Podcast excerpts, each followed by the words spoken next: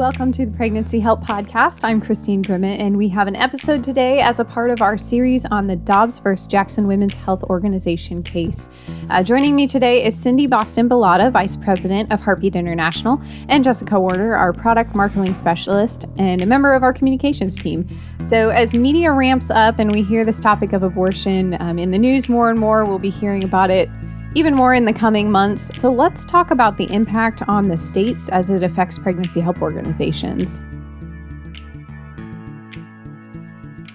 Wow, what a unique time to be living in this world in this time. As somebody who's been in the legislative and pregnancy help world for years, 27 years plus, you think we've always waited for something to to change Roe versus Wade, the outcome of that law, or to um, have it impact um, how we did things, our, everyday business with mm. the pregnancy help community. This Dobbs versus Jackson um, case at the Supreme Court is potentially the thing we've all been waiting for. We just don't know. Jessica, tell us what your thoughts are on where the case might go. There's several ways it could go. Yeah. So it is it is truly an exciting time, um, apprehensive, uh, but it's something that we've been waiting for for a long time. And and having worked in the state legislature in Ohio for the past eight years, it's really exciting to see what might happen in these individual states. And, and, and because we're dealing with so many different variations from this, really we're looking at three main possibilities. And the first possibility is that unfortunately we just have the status quo. They reaffirm Roe v. Wade in some way, shape, or form, and we have to continue fighting and hoping for future cases and future things. The second thing that might happen is, is, with this law being a 15 week ban out of Mississippi, is that it will bring that limitation from viability down to that 15 week mark. And that means then uh, maybe that becomes the definitive ban um, on abortion in the states across the board. The third thing uh, that we are really hoping for, and, and this is just the next step in our fight to end abortion, is that we will get to overturn Roe and send that decision back to each of the individual states. And so we can see a variety of things happen from that. But that but that's the third possibility is the overturning of Roe v. Wade and then individual states get to decide for themselves whether right. to ban or, or to in, enshrine mm-hmm. abortion. Mm-hmm. And it's interesting because there is a lot of legislative activity that's happened within states in the last 10 years, right? Um, I was very involved in Missouri. And, and when you look at the things that uh, it's kind of like laying bricks, you lay them one at a time. You're trying to help help uh, the uh, legislators and the elected officials see what parts of uh, the impact of abortion um, affects their state females. How does this affect women in the state? And and what could we do to make women safer? That's always kind of the angle that we yeah. wanted to come from. And um, interestingly, I heard uh, Jor-El Godsey, our president, talking about how 47 out of 50 states in Europe have a ban at 15 weeks. So yeah. I found that very interesting because it felt like they were very uh, accepting of it. But the reality is they're accepting to a limit.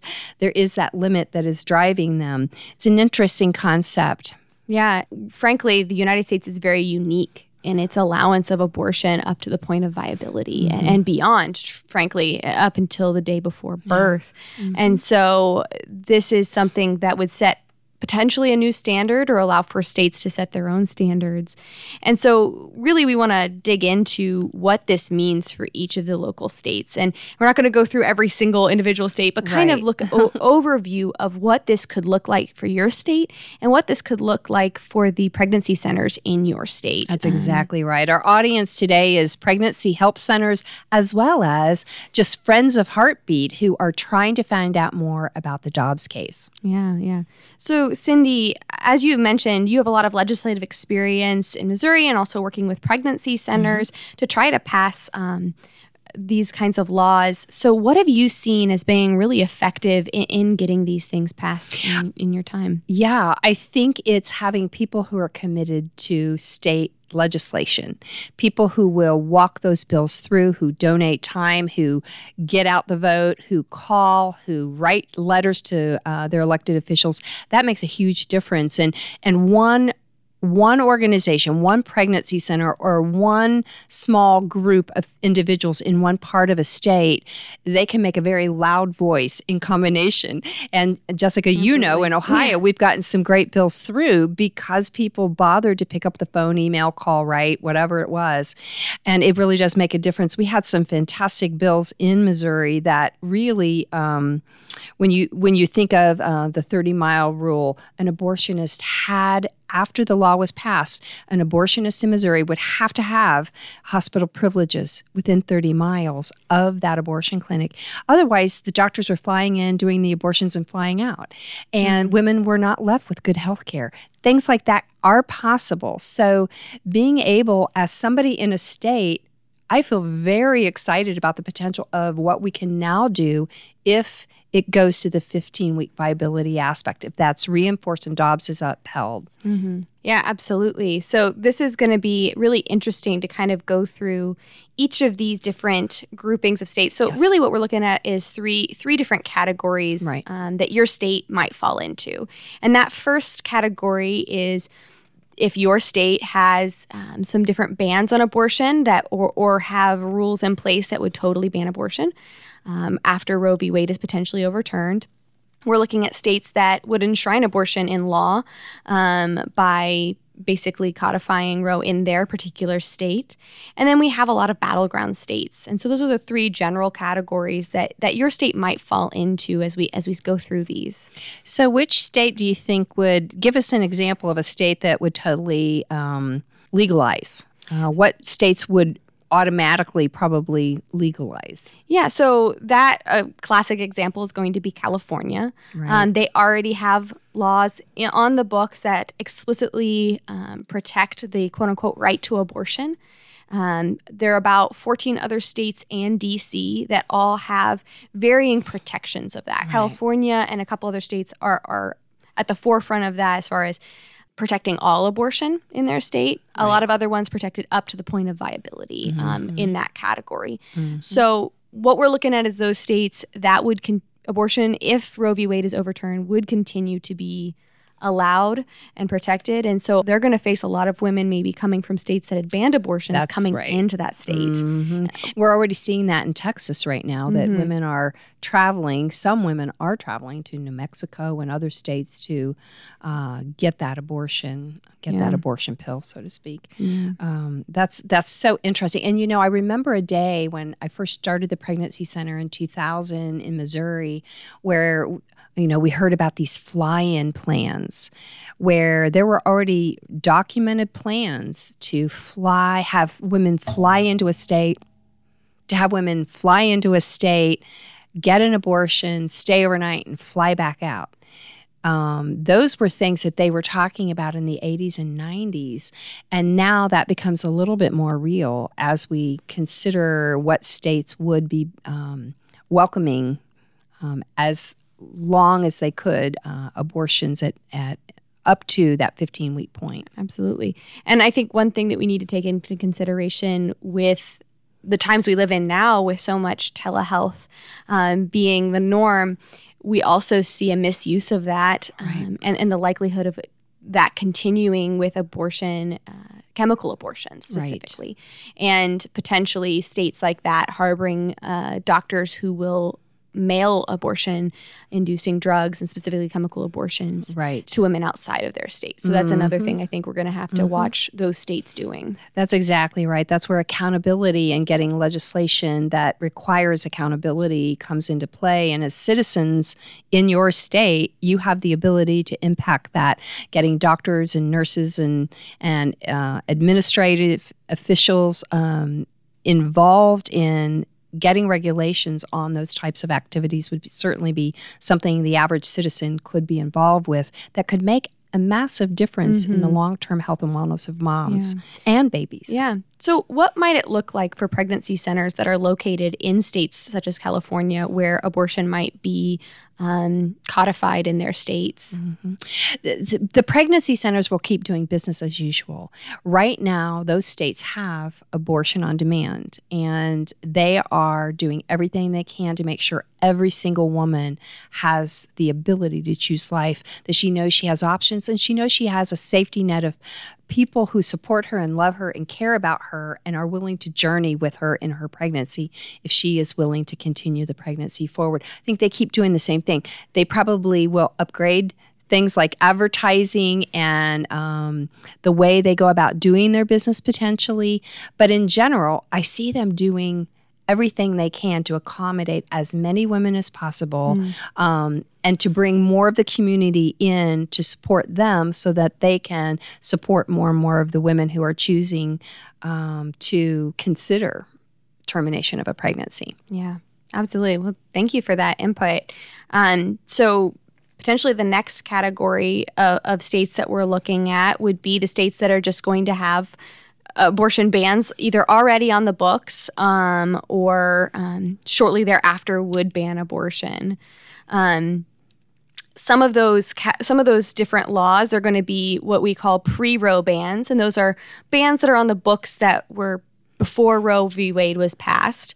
Um, so there's about eight states that have pre-Roe bans. Um, we also have what are called post Roe bans, or bans that have been passed since Roe v. Wade was decided that haven't gone into effect but would basically go into effect as soon as Roe v. Wade is overturned. And then there are other bans, such as a heartbeat bill or things along those lines, like Ohio has, that would restrict most abortions, or those kinds of states would often then pass follow up laws as soon as Roe v. Wade is overturned. Right. Those are the the trend setting states that have have um, already gone in and done some heavy lifting on uh, banning and abortion and and really requiring better health care for women. That is at the end of the day what it's about. Is the health care exactly. of these women, both mental and physical health care, and um, those states have already done some heavy lifting to help protect their very own citizens citizens and the least of the smallest mm. of their mm. citizens, so to speak. Absolutely. That's great. Yeah. That's so great. looking at those, I think, um, as I said, there's about eight pre-Roe ban states, 11 post-Roe ban, and um, 13 plus with other states. So those are going to be, you know, a good a good percentage of states. You can find out what's obviously laws that have been passed in right. your state. Um, try to, you know, look into that. See see where your state is going to fall with that. But you know, I think we need to also look at what does the landscape look like there because the battle isn't done I think mm. I think that's really a key to look at. The battle isn't done when abortions are banned in your state. Um, right. Obviously, there's still a lot of work to be done. There's a lot of women mm-hmm. to serve who no longer have the option of abortion mm-hmm. as readily available to them. So, so what does that look like in their states? Right, and and that is what both uh, the pregnancy help community and uh, those who value life in a state we need to be working toward finding out what our laws are and that's a simple online search with your state name and and whatever you're looking for but also looking at what's available in our state how can we cooperate with legislators a little bit more? And how can we equip the pregnancy help community to do the very best work possible, given the finances and the time resources and all those things that pregnancy centers have to work around and pregnancy help organizations? Um, I would encourage everybody to connect with their local pregnancy help organization. It might be a maternity home, an adoption agency, or one of the um, 3,000 pregnancy centers across the globe that we now have uh, under our tutelage and in affiliation. Those are great organizations. They're going to be up on the state laws, they're going to be up on how somebody can um, impact uh, the state laws they're going to bring you in and let you know how can you help women right here they're going to let you know how you can volunteer what your dollars would do if you choose to partner with them financially. And we encourage that um, because it's always where the money is, right? Yeah. And the other side has many times more dollars than our, our, our organizations, but we are pregnancy help leaders are masters at making every dollar count four or five times. They get a lot of gifts in kind. They they maximize every dollar with volunteer help. It's a great time to get involved with your local pregnancy center, maternity home, or adoption agency. They need you, and that is one way you could also help them be ready because when a state law you know, is changed when things are happening that are new and different, or there's this groundswell of women calling you, like we're seeing in Texas. We're getting more calls in Texas. We're getting more women who are desperate in Texas. And we are answering those phone calls. We're responding. We're getting them in right away. Those women, most of them and many of them did not want abortion. They just wanted a solution. And we know we have that available. Absolutely. And I think that's so key is looking right now at the examples we have in states such as Texas and, and other states to see what what might happen if these if these laws are able to go into effect and how can we serve these women who are going to be in need. Um, we can't just pack up and go home because we think we've we've won the battle. There are so many women there who need our help. That's exactly right. And and if we are pro life, we should be doing something pro life. We should pray, we should give, we should volunteer. We should do two or three out of three at least, right? Absolutely. We should make sure that our community is well covered with pregnancy help. What do you think from the state um, activities that you've had in the political realm and legislative aspect? What do you think is going to happen in those states that are that messy middle? What what would you recommend people think about getting involved with or doing? Absolutely. So, yeah, we have that third category, those battleground states, uh, those states that a lot of attention will suddenly be focused on, um, especially legislatively, because there might be states who kind of have that settled, and so so all of their attention is going to be refocused on these states. So, good examples of those states are Pennsylvania, Virginia, North Carolina, states like that who those states are a little bit more in the middle. So, in my experience, a lot of that is grassroots impact. That's right. The people in the state speaking to their state mm-hmm. legislatures, because right. this isn't um, this isn't in Washington D.C. Right. Decisions being made. These are your local state representatives mm-hmm. and senators yeah. who frankly do want to hear from you. That's right. I worked in the state legislature in, in my past life, and it it really was important when my boss was wanting to talk to mm-hmm. specifically his constituents. If his constituents came to our door, he made time for them. Right. He was ready and he was there to speak with them because they're his boss essentially. That's right. they're the people he works for. They're motivated by who gets them reelected, and they mm-hmm. want to hear from the people in their um, constituency right. about what they care about. And so, politics is one of those things that I think so often people are wary of getting involved mm-hmm. in. Um, but if you're not involved, they're going to make those decisions without you. That's exactly need, right. You get left behind. exactly. they need to hear your story That's and they right. need to hear, especially, of how women are being served um, in your communities by things by places such as pregnancy centers um, because i think so often they get told that without abortion women are going to be left with no other options and that's just simply not true. That's right. And so telling the stories of how we're going to serve these women and why you know life is truly the best option for them right. is super important I will say, um, along that line, just getting involved. And that's where, if you start educating yourself now about this topic, you will feel more prepared when, when the summary from the Supreme Court comes out and the decision is made. You will have more information and be ready to take more action than already now that you are going to. Between now and then, we think it'll probably be June that the information comes out. Mm-hmm. But never underestimate your value because I remember one time I was at the state house and in Missouri and I talked with a legislator. He didn't give me any hope for this bill. And it was just like the last time this bill could be presented. It was the final day of the session. And then I went to another guy that I knew, a legislator, and he said, Yeah, I don't know. But then he said, Have you tried the governor's lobbyist? I said, No, where do I find him? and so I went and I talked to the governor's lobbyist and I said, Where is the governor?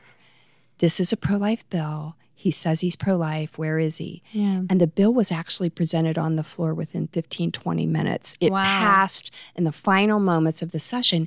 And it's it's because I, I swallowed every imaginary courage pill that I had, right? I was just like, oh, I gotta pull it together here. Those things, we can get past our fear and get more done as we're working with groups of people and educating ourselves. That's an important part of that process. I think the key thing to pull away from what you just explained is politicians are people. Right, um, I feel like I have a very specific way of relating to this because actually my dad's a state representative Yeah. um, here in Ohio. I was involved with his campaign and did a lot of these things. And and the thing when I was working with those people to you know knock doors and things like that is to remind people that these are human beings. Right. They're- They just have slightly different jobs than we do, but they're impacted in just the exact same way. They just get so many messages all the time. Right.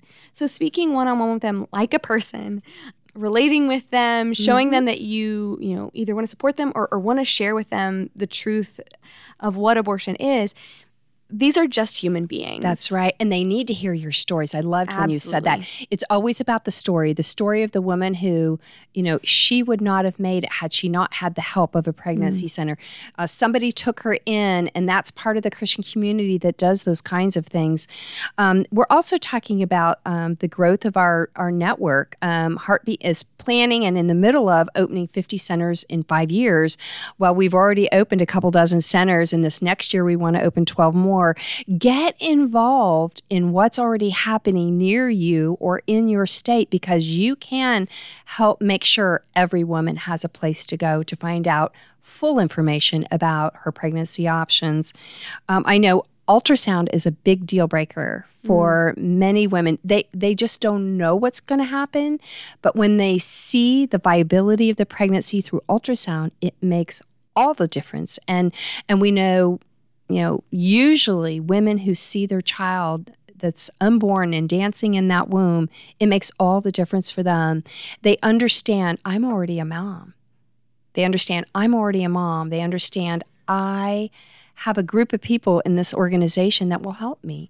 And they are able to carry forward. Um, there are thousands of women in each state that have been dramatically impacted by a local pregnancy help organization like a pregnancy center. And that is the perfect way to get involved and help prepare for jobs, whatever happens in the final decision. Um, and you can get involved by helping pregnancy centers have ultrasounds. I know I was talking to Betty McDowell, our ministry services vice president, and she was saying, you know, people need to get involved and make sure there's a medical team at every center, that they have ultrasound available, because that's the game changing item for a young woman who's considering all of her options. It really makes a difference. Absolutely. Exactly what you were saying. The fact that we provide that that compassionate care for these women and and that they have real options. Um, there is no greater persuasive tool than we have than those real life impacts and stories of That's women right. who thought that they had no other options, who thought they were alone, but then were given true true options and support and, and made that choice for life because they hopefully in the future won't have that pressure of, of legalized abortion to push Right. them and say that that they have to make that choice. And we're just going to continue fighting especially in those battleground states and then hopefully even in those uh, you know solid abortion supporting states we're going to chip away one at a time. But that means you need to still continue to get involved. Reach out to your local life advocacy organizations that are pushing these pieces of legislation reach out to your pregnancy centers. Get involved in these ways especially if you're in a battleground state you're going to hear a lot of noise around you. Um, a lot of eyes are going to be on you um, but we're going to be you know with you along this way to try to support you and, and the pregnancy centers in your area. Right. And I think it's it's important to tie in the fact that Heartbeat has submitted an amicus brief to the Supreme Court.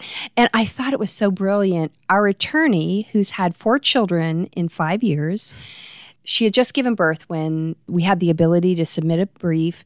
So she had a baby on her shoulder and was typing away, uh, helping defend women against the idea that women can't have babies and be at work. Women can't have babies and be a professional mom who does both wonderful mothering as well as um, her career that honors God and her family.